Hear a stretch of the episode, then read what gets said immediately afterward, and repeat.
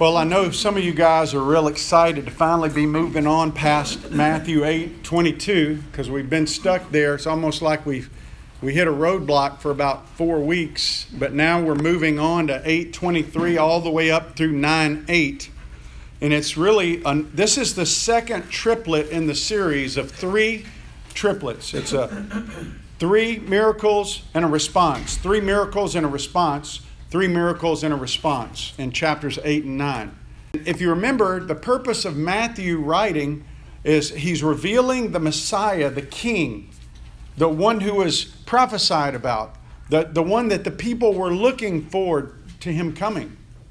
And he reveals first his genealogical qualifications in chapter 1 and chapter 2.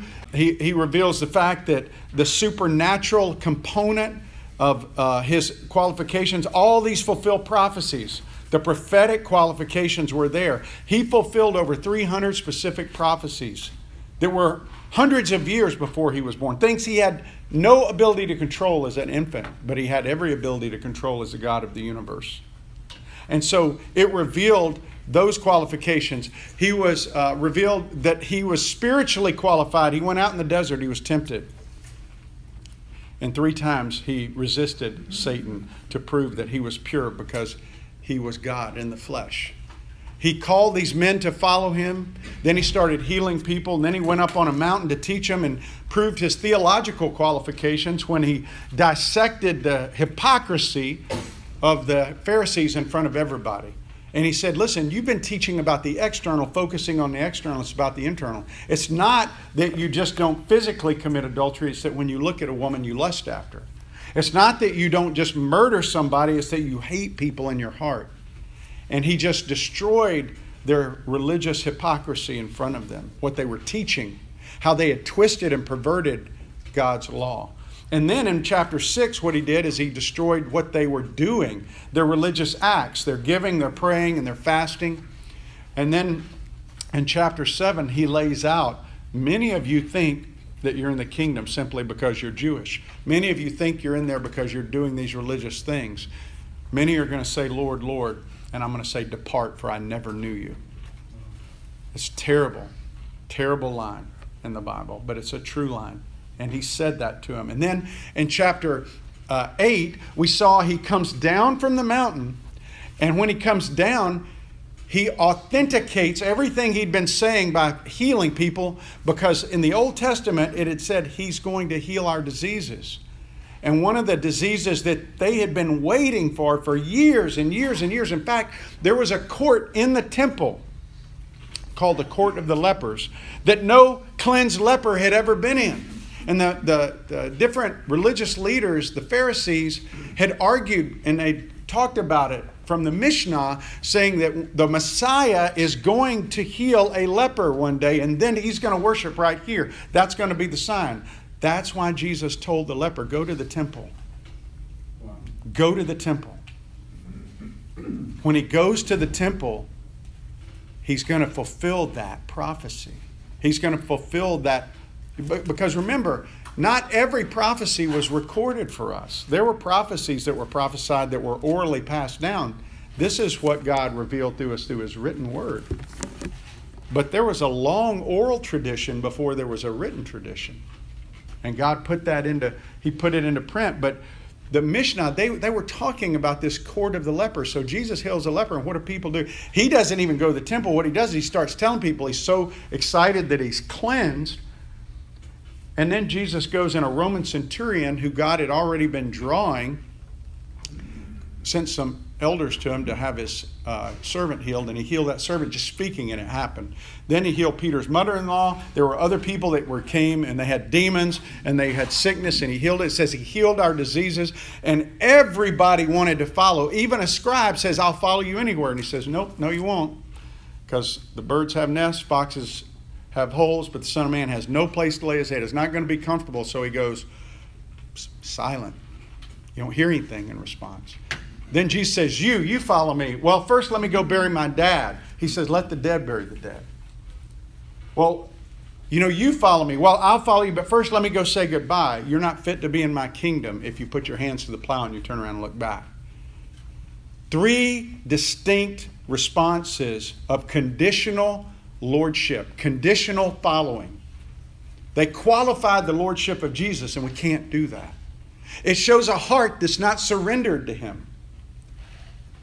And somewhere along the way in America, we have created a dichotomy. Just come to Jesus to get saved. You don't have to come to Him to be the Lord of your life. We've created that dichotomy that was never, you don't see that here anywhere. It's not in here. We've created that because what we want to do is we want to assure people that their relatives are in heaven because someday they prayed a prayer, they raised a hand, they were baptized, some element that communicated that they believed in some way. The demons believe, it says in the Bible. The demons believe. They even shudder and we've created this false dichotomy, and, and what happens is Jesus, Jesus knows the heart. He knows the heart. And so he addresses these people that come up under false pretenses. You see, they only want to be part of the crowd, the part of the, the good stuff. They're not surrendered and really trusting. But what Jesus did is he selected guys and he said, I want you to follow me. I want you to follow me. I want you to follow me. And these guys followed him. And it says that these men, it says, when we looked at last week, it says, when Jesus saw a crowd, he gave orders to go over the other side. That was where we started, remember? And then we had that little four week hiatus there where we camped out on the responses. But remember, he said, where was Jesus going? He was going away from the crowd. He was never about the, the, the long, wide shallow. He was always about going deep. That's why this is so important, guys. That's why meeting one on one, coming, going deep is important. Because he's not about big crowds. He's really not. He's about going deep. And so he says, let's go away from the crowds. And when he takes the disciples, they go out in the boat. And you know what happens? In the Old Testament, there was a guy who was told to go do something, and he didn't do it. And what happened to him? He was in a storm because he disobeyed. God got his attention. These guys are following, and what happens? He brings a storm in their life. It reminds me of Bob Buford. He says, Okay, Lord, I'm going to be fully committed to you, and his son dies. You don't know what God's going to do in your life or allow in your life. And that's why we come to Him with no preset conditions. We don't come to Him. We're not God. We don't know the plan. We don't know what He's going to do. When I was in the Marine Corps, when I was going through training, they had this thing called the confidence course. And it had all these obstacles on it. You remember that? Did y'all do that, Steve? Yeah.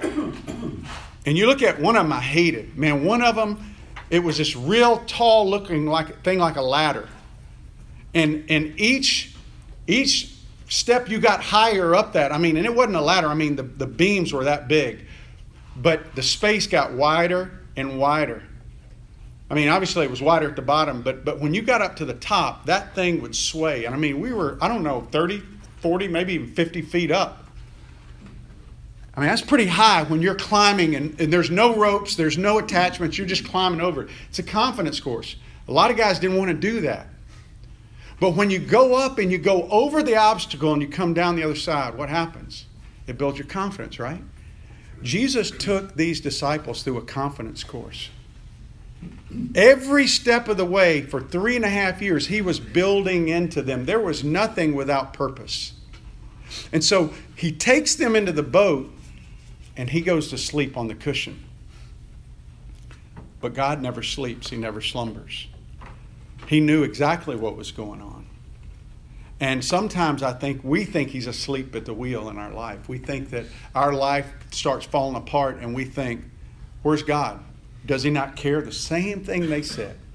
And there's three things in this long little trilogy of stories of Jesus doing something that, that he reveals. One is that he's Lord, he's king over the physical world we live in. There is no aspect of the physical world that he's not Lord of. And, and that's pretty clear in what he, he reveals here. The second thing is he's king and Lord over the supernatural world that we can't even see. And if you don't believe there's a supernatural world, get on a plane and come over with me to India. And, and you, you'll start to see that there is a supernatural world that we don't acknowledge a lot of times, but it is real, is the world that we live in, that we can touch this stuff. And then the last story, he shows that he's king and Lord over sin. He is king and Lord over it. He has all authority over it. And sometimes I think we forget that. We feel helpless.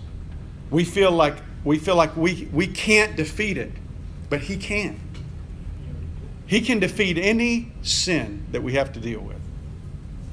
And he's going to make that clear. He's going to show us that. So let's read the passage in Matthew 8,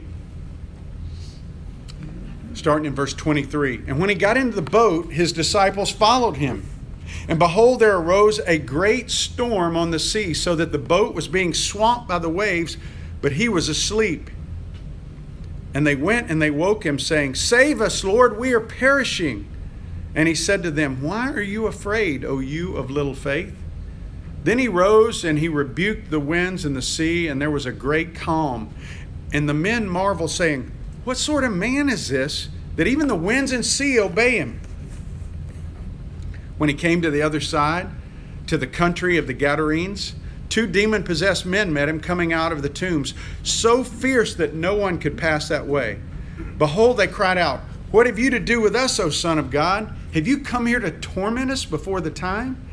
Now, a herd of many pigs was feeding at some distance from them, and the demons begged him, saying, If you cast us out, send us away to the herd of pigs. And he said to them, Go.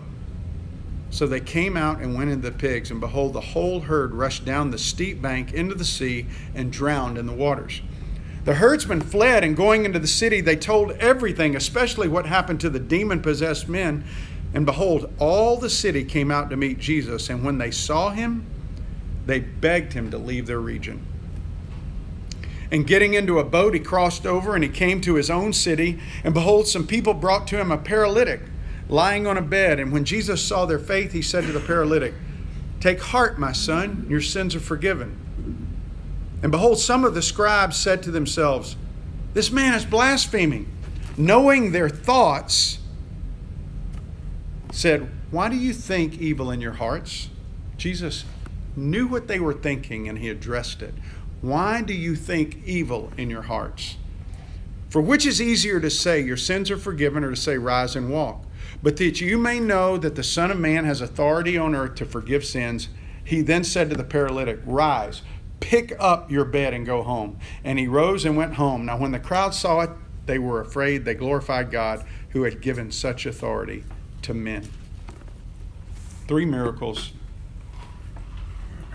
three responses. You know, Chuck's been with me over to the Sea of Galilee I don't know if any of you else, any of you other guys have been there. Brad's going. It's about 600 feet below sea level and it's covered by mountains around it. And what happens is it is one of the most studied bodies of water in the world. Storms can whip up in a moment there because of just the, the way the layout of the land is and all the, the, the, the air masses and the way the, the weather works over there. And here's the thing that storm whipped up on that lake in such a quick way. I mean, Jesus was asleep. I mean, I, and he's not in a big boat. I mean, it's not like a yacht. I mean, we're, we're talking a little, like a hollowed out almost canoe, maybe a little bigger than that. We get this picture of him and all 12. I don't even think all 12 guys were in one boat. I think there were multiple boats. Because when you go and you see the kind of boats they were in, they might of all 12, but more than likely, all of them weren't in that boat, but I can bet Peter, James, and John were in that boat. And what, what do you think happened as Jesus slept and the water pop starts popping over the side? What do you think goes on? If you were a fisherman, these guys were fishermen. They've been out in the water before. You think they'd never been in a storm before? That's what they did. What do you think they did? They're freaking out. Well, they were upset, but do you think they might not have been trying to bail water out? You think? Because by the time, listen, Steve, you were in the Marine Corps. When you're in the Marine Corps, if a general's sleeping, what do you do? You don't wake him. You try to figure it out on your own, right? Until it gets to the point where you can't do it anymore. I, I really believe because of the panic in their voice when they go to him, you know, that these men, first of all, Jesus was a carpenter before he was out there with them, right? Why would fishermen consult with a carpenter to get him to help them figure out how to navigate and deal with a boat out on a lake in the middle of a storm? They knew who he was, in a sense. But they probably tried everything they could on their own and they couldn't do it. It was overwhelming. It, in one passage, it said it, the, the word for storm is almost like a demonic force. I think that's in Mark. But in this passage, the word is seismos, and it means it means like we get the, the word seismograph from it. It's shaking. It's like a great shaking going on. And so there they are, they're in the boat, and Jesus is asleep. But even though he's asleep, who created the universe? He did. You know what it says in Colossians? It says, He holds the world together. He holds everything together, even in his sleep. Even though his physical body's sleeping, he holds everything together. Do you realize the sun has 500 million, million, billion horsepower? How they determine that, I don't know. But some wacko guy figured that out. 500 million, million, billion horsepower. And the guy that created it is in the boat with them. But in their mind, he doesn't care. In their mind, he's asleep. And, and when they go to approach him, they scream. And if you go look in Mark and you look in Luke, it's, Don't you care? Master, we're perishing. They're screaming at him. Have you ever been woken up by somebody screaming? It's not pleasant. But they're screaming. And he wakes up and he says, Why are you so afraid? Oh, you of little faith. And it's not like the same little faith where he says, If you only have the faith, the grain of a mustard seed. You know what he says here? This little faith means a distrust in God's ability. Do we struggle with that? You see, the disciples were taught the scriptures growing up. They were Jewish, right? The, all Jewish kids were taught the scriptures. If you look back in Jeremiah chapter 51, they would have been taught this from the scrolls. Jeremiah 51 15. It is he who made the earth by his power, who established the world by his wisdom, and by his understanding stretched out the heavens. When he utters his voice, there is a tumult of water in the heavens. He makes the mist rise from the ends of the earth. He makes lightning for the rain. He brings forth the wind from his storehouse. Every man is stupid and without knowledge. Every goldsmith is put to shame by his idols, for his images are false and there's no breath in them. They are worthless, a work of delusion. At the time of their punishment, they shall perish. So, what is he saying? God is all powerful. God is all powerful. Over in Psalm, they would have known this psalm Psalm 89, 8 and 9. O Lord God of hosts, who is mighty as you are, O Lord? With your faithfulness all around you, you rule the raging of the sea. When its waves rise, you still them. Did they forget that? They didn't realize he was God, that God, but they knew he was sent from God. Right. And if you go back and you look at stories like Elisha, when he takes his servant, and his servant's terrified, and he said, Lord, open up his eyes to see. And he looks out, and there's angels all around, chariots of fire. So he showed him. There were stories like that. They knew that. The point is, they panicked. This is not, uh, it's okay, Peter, you almost had it. This is a rebuke. They had seen him cleanse a leper. They had seen him heal Peter's mother in law, seen him turn water into wine. and they're out in the boat and they're like, Lord, don't you care? That, that is the problem. You see, what should have happened is, excuse me, Lord, it's storming out here. Could you, could you do something, please? Not, don't you care that we're perishing? That's the response. Now, they were in training, though. You know, we're in training. We're in spiritual rehab this side of heaven. And so the point being, with God, failures never final. What does He do? We learn through the failures, and He's growing them through this.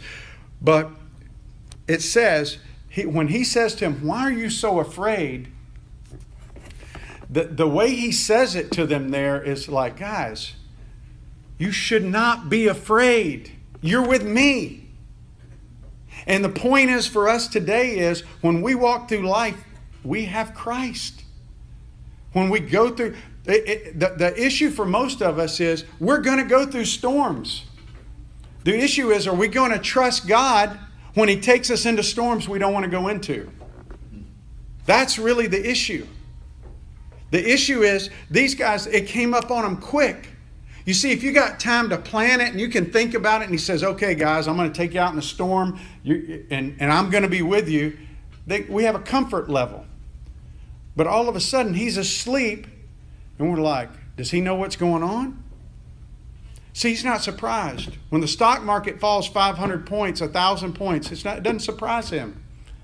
You know, when North Korea launches a nuke, it's not surprising to him. Not, nothing surprises him. When Pearl Harbor happened, it didn't surprise God. Now, the people that call themselves believers were devastated when some of those things happened. They were, de- they, they were really, really in anguish. And he says, shh, and it calmed immediately. Why? Because God's revealing that Jesus is Lord over the physical. He stilled it with his voice, just like he said back in Psalm 8, 89, 8 and 9. And here's what's so amazing the power of Christ was demonstrated, and you know what their response was? You know what's scarier than being in an earthquake shaking moment in a boat, a little boat in the middle of Galilee? Is being in the presence of the God who created everything as a sinful person, realizing your sin. That's scary. And at that moment, it says, they marveled, saying, What sort of man is this who can command the sea and the waves? You see, it, I think they were starting to get a glimpse. This is not just another prophet, this is not just another messenger sent by God. They didn't get it all the way until after the resurrection, but he was giving glimpses. And, and look, Peter says, You're the Christ. You are the one. But see, they had a different image of what that would look like. Nobody expected him to be a suffering servant. Nobody expected him to be a sleeping servant at that moment. And so when he was asleep, it confused them. But that's why we have this here. Matthew is saying, listen, he stilled the water.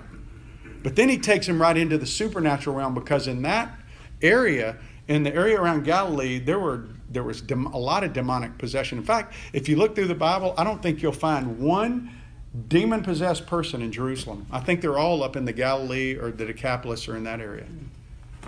They're usually in rural areas. Probably kicked them out of Jerusalem. They made them all go out to the there. But but you don't see any stories about demon possessed people. The the term demon possessed in here means really somebody who is under the control of a demon and, and it can affect their speech. There was demon muted people. It could affect their body. There were demon paralyzed people. Maybe they could be blind, demon blinded people. So, so the demons had a real influence. When, when's the last time you thought about that? In our culture, we don't think about it very much, Chip, here in this country. We think it's spooky, spooky, you know, like stuff. We don't, we don't like thinking about things we can't explain. Have you ever seen somebody? I've seen some people over in Russia and Africa that, that were under the influence. It's scary. We don't have to be afraid, but it's scary to witness, to watch the influence. And you know what? A demon is very strong. Some of these pastors that flippantly say, I'm just going to cast this demon out with some kind of joy, laughing, joking way. Do you know that one angel in the Old Testament and Second Kings wiped out over 100,000 people? One angel? One angel. That same power is in demons too, but it's under the control of Lord. That's why these men that we read about in the other passages you read, they were shackled with chains and they broke the chains. Could you imagine, Terry, if you put handcuffs on a guy when you were in FBI and you just watch him go, that would be a little disconcerting, wouldn't it, Steve? And it happens. You know what? There are people. I remember they showed us a training video when we were going through the academy of a guy that was not on drugs, not on alcohol, pure rage that killed two police officers in Louisiana. He had been shot like 12 times. Pete Solis shot a guy 22 times. How do you keep going? How do you know these guys didn't have a demon in them? We don't know. I think that stuff happens far more than we think. And Jesus has control over the supernatural. There's a pastor out west in uh, the Northwest who is, he actually has been called in several times. And you know what he does? He will go up to the person and he will actually talk to the demon in the name of Jesus. He will say, In the name of Jesus, I command you to reveal who you are. And the demons will talk through that person and they will say a name or say who they are. And he will ask things, and, and, and like if they're cussing, the person is cussing, and sometimes they'll do that. He'll say, In the name of Jesus, I command you to stop using that kind of filthy language. And they will stop. But he's the real deal, he's not a pretender. He's not. He's not a quack. He's a real guy who really loves the Lord, who really has been called to do this. Now, I've never personally witnessed anybody do that. And what I'm saying is, Jesus is King and Lord over the supernatural. Demons tempt, demons affect the physical, they affect the spiritual and emotional, the mental, and you see it all in Scripture. And they're not to be toyed with. The sons of Sceva found that out over in Acts 19. They went and tried to exorcise demons, and they beat the tar out of them. And you know what? Jesus never exorcised a demon. You know that? Jesus just said, Go. Jesus gave commands, and they responded. And true, true followers of Jesus, you don't have to do rituals. Or, ex- or exorcism is a ritual. You don't have to do a ritual. Jesus is an authority over every demon. And, and guess who you represent when you're out in the world? We are his ambassadors. We don't have to fear. You do not have to fear. You stand firm and you stand up unashamedly for Jesus Christ in his name. The demons know. You know what's funny? They go to the sons of Sceva, they go, Paul, I know, but I don't know you. Isn't that interesting that they said that? Why? Because Paul was the real deal. And I tell you what, the fakes, they better be careful. They'll end up like the sons of Sceva. You get a whipping. It ain't it wouldn't be fun. Here's another thing about the demons in Mark 5 and over in Luke 4. It says they worshiped and acknowledged Jesus. The word, it doesn't say worship, it says they bowed down. But you know what the word there is? It's proskuneo, which is a term of bowing and kissing the feet. It's the same term used for the Magi when they came to Jesus and said they knelt before him. Every demon and every knee will bow before the Lord one day.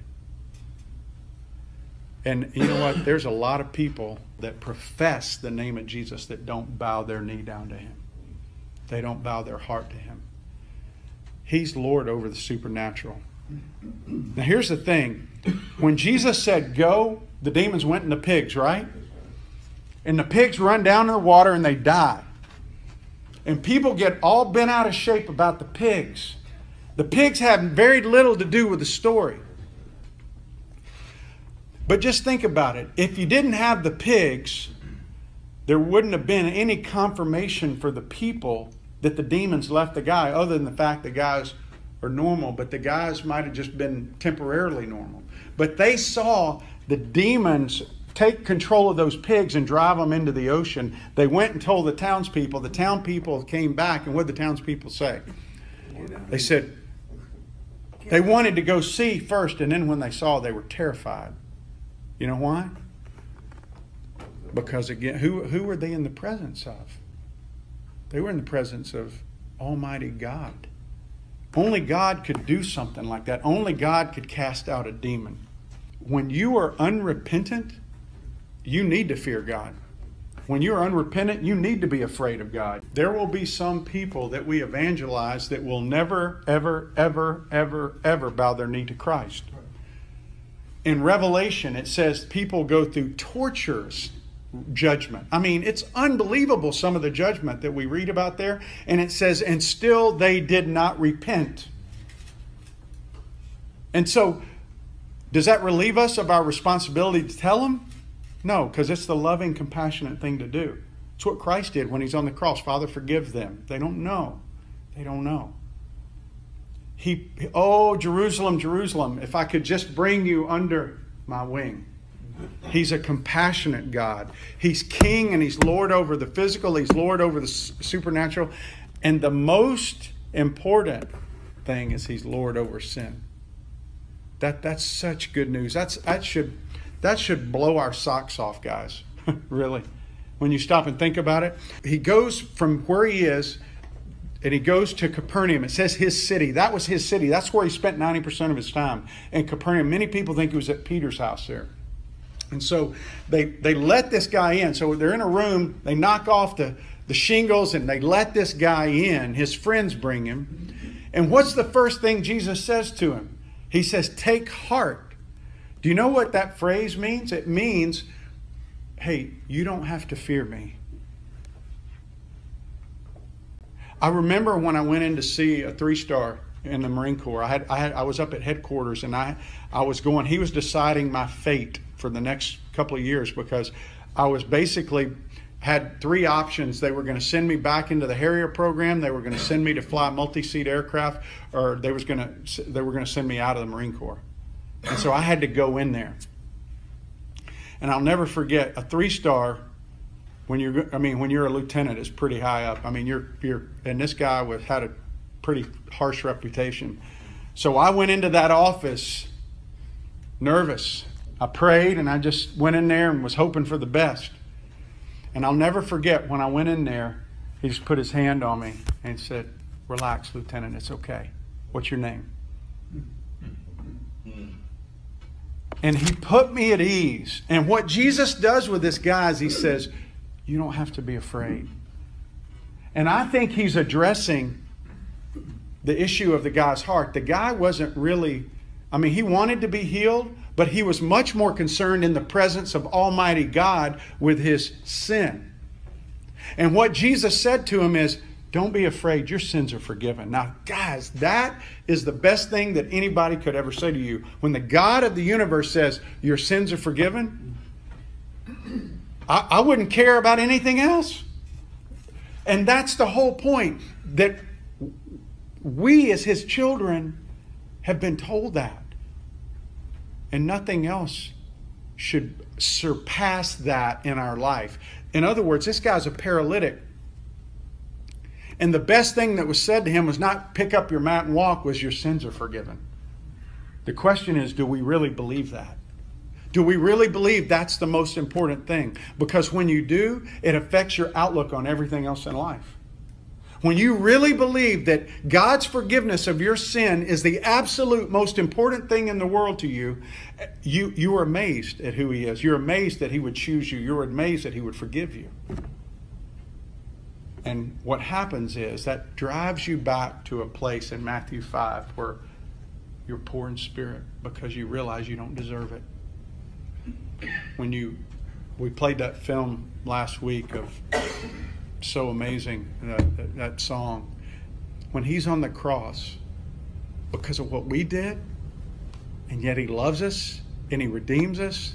I think back to all the junk in my life, all my things I should have done for him that I didn't do, all my false worship, all my terrible choices, and he loves me. That's the best thing that he could ever say is you're forgiven. Don't be afraid. And that is so, he's Lord over sin. And, and so the Pharisees are sitting there and they hear this and they go, man, this guy's blaspheming. What kind of blasphemy is that? But they're thinking it and they're talking among themselves. And he knows what they're thinking and he addresses it. And he says, listen, what's easier to say? Take up your mat and walk? Be healed or be, you know, your sins are forgiven? And I ask you guys, what's easier to say? What do you think is easier to say? Your sins are forgiven. Yeah, your sins, because no way to verify that. Yeah. There's absolutely no way anybody can verify that this side of heaven. So it's a lot easier. But then he adds this he says, But so that you know that I have the authority to forgive sin, take up your mat and walk. In other words, this is the proof that I can say your sins are forgiven. And that's what he does. And he rose, and the guy rose and went home. And it says, when the crowd saw it, they were afraid. That's really not a good word. When we see that word afraid, it conjures up a scared feeling. You know, that's not really what that word conveys there. It's the word phobos, which we get fear from, but it's really a healthy fear. It's a reverent fear. It's almost like a. Um, uh, like a fear in the presence of a general when you're a lieutenant kind of fear. I mean, a healthy fear, a respect for a superior kind of spirit. That was what they were feeling when that happened. And they glorified God, it says, who had given such authority to men. You know what's interesting about that? The humanity of Jesus and the deity of God, right there acknowledged. They glorified God who had given such authority to men. Jesus was God in the flesh, He was God in a human form. King, Lord over sin. So, what does that mean for us? How, how do we take this and apply it to our life? Well, first of all, we have to look at any storm we may be in. Do we recognize that He's Lord over the physical? And really, the issue, a bigger issue is are we trusting Him? Are we trusting Him when, we ta- when He does take us into that storm unexpectedly that we don't want to be in? Are we trusting Him? Do we fear the supernatural? Ephesians 6:10 says what? Put on the full armor of God, put on the belt of truth, take up the shield of faith, the breastplate of righteousness. We don't read this to grow in our knowledge. We read this to know who he is and to be equipped. To know that when we go through these difficult times, we can go back. It's there. The Spirit can pull it out. Be still. Be still. Be still and know that I'm God. And finally, no fear of sin. You know what? When you blow it, repent. When you blow it, repent. We don't have to fear God's wrath anymore. His wrath is a non it's it's a non-player for you and me. The only thing he brings into our life is loving discipline as a father if we're if we're true believers. And that's comforting, isn't it? We don't have to fear sin, we don't have to fear Satan, and we don't have to fear storms. We don't. We just exhibit trust. Now, we don't do it well, but that's why we have each other. And that's why we're doing the one on one thing.